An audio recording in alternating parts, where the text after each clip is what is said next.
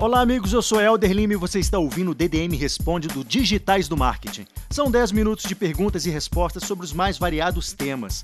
Esse é um programa que depende essencialmente da sua participação, então te convido a fazer o seguinte: clica no link abaixo desse post, envie sua dúvida sobre qualquer área do marketing digital que a gente vai responder nos próximos programas. Sem mais delongas, DDM Responde com Yuri Moreno. Fala pessoal, Yuri Moreno aqui. Estamos começando um DDM Responde.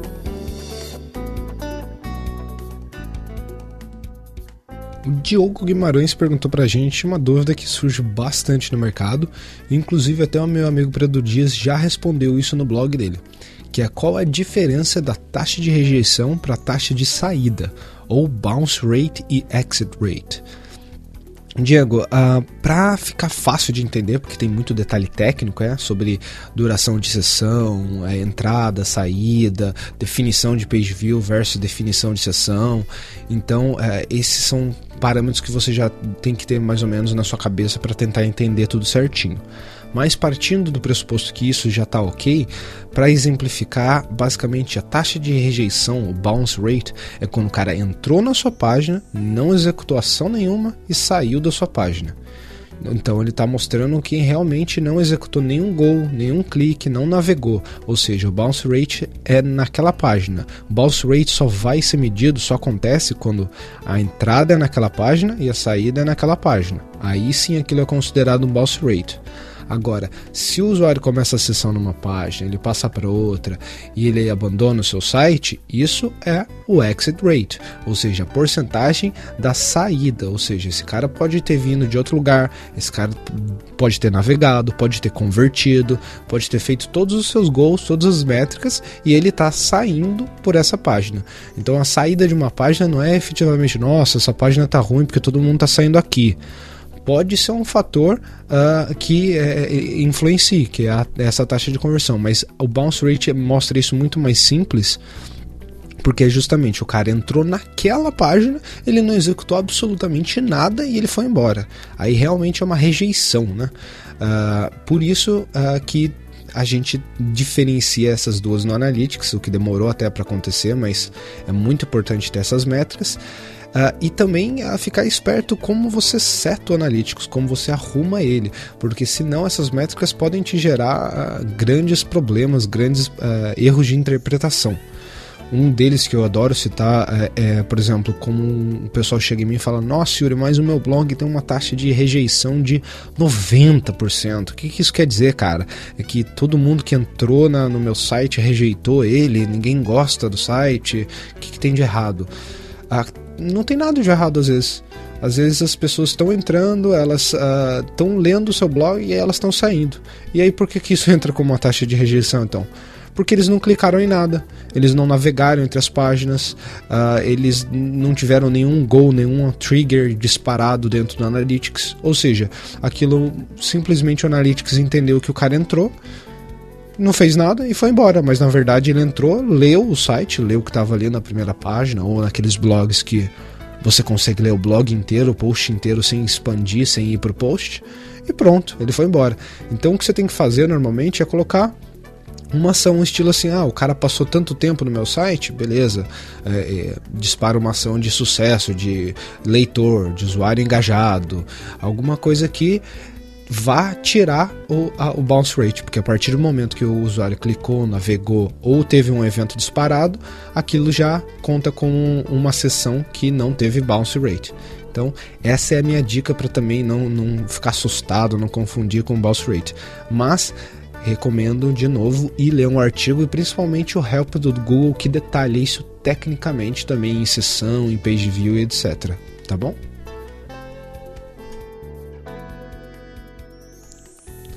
Dr. Paulo Bonfim falou pra gente: Eu tenho um site antigo, porém bem posicionado. Queria renovar meu layout e mudar o servidor. O que deveria fazer para não perder meu posicionamento nos buscadores? Paulo, hum, você tem que tomar muito cuidado, porque é, realmente é um momento muito sensível. É, é quando você já está posicionado e tudo mais, e você está fazendo qualquer tipo de de ajuste que vai influenciar no seu servidor ou na sua arquitetura e etc. Então, a primeira coisa que eu tenho que falar para você é monitorar super perto, super atentamente tudo, todo esse processo. Por quê?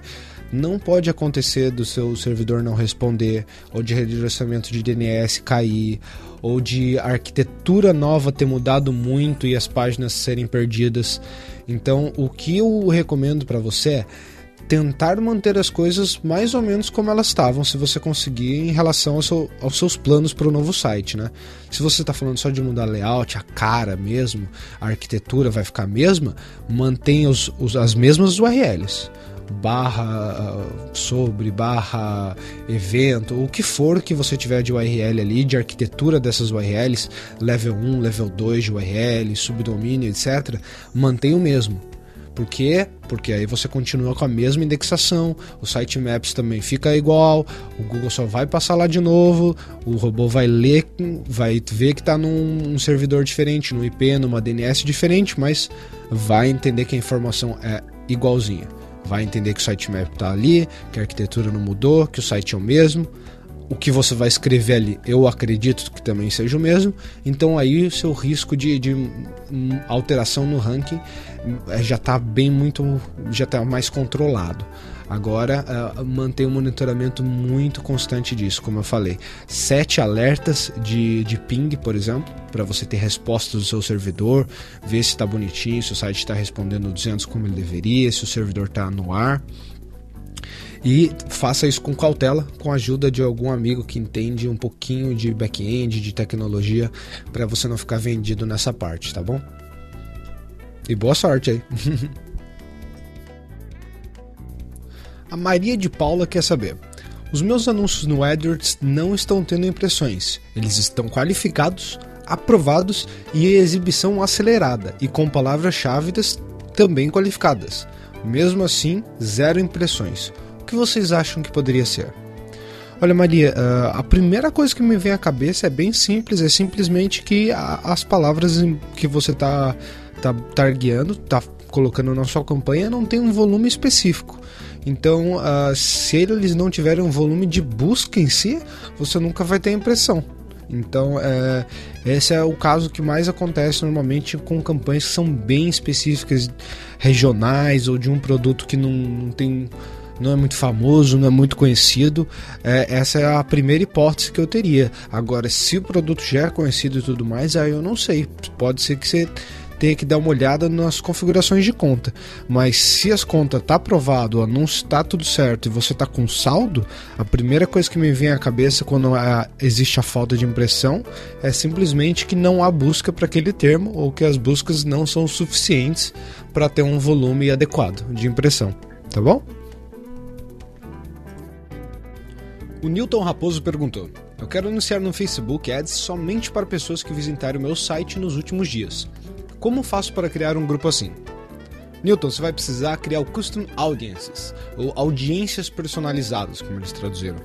Basicamente, isso é um pixel que você vai setar no seu site, assim como você faz o remarketing no AdWords ou em qualquer outra fonte, e esse pixel vai cucar, ou seja, vai marcar as pessoas que visitaram o seu site no período determinado. A partir disso, você vai construir essa audiência lá dentro do Facebook e toda vez que você quiser criar o seu ad, na hora de você selecionar para quem o ad vai aparecer, para qual audiência, para qual targeting, você vai lá e seleciona sua audiência personalizada já criada e depois de um tempo ela é liberada pelo Facebook, que eles vão lá e vão verificar se está tudo correto, ok? Verificando e a audiência estando liberada, pronto. Você pode criar anúncios personalizados, anúncios de qualquer tipo, utilizando aquela audiência específica que você criou através do pixel no site.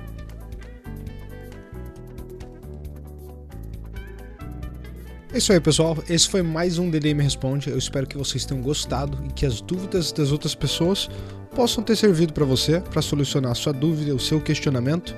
Se não, você pode ir para nosso URL responde.digitaisdomarket.com.br, tá? É um subdomínio responde.digitaisdomarket.com.br e lá você vai ter o campo para fazer a sua pergunta.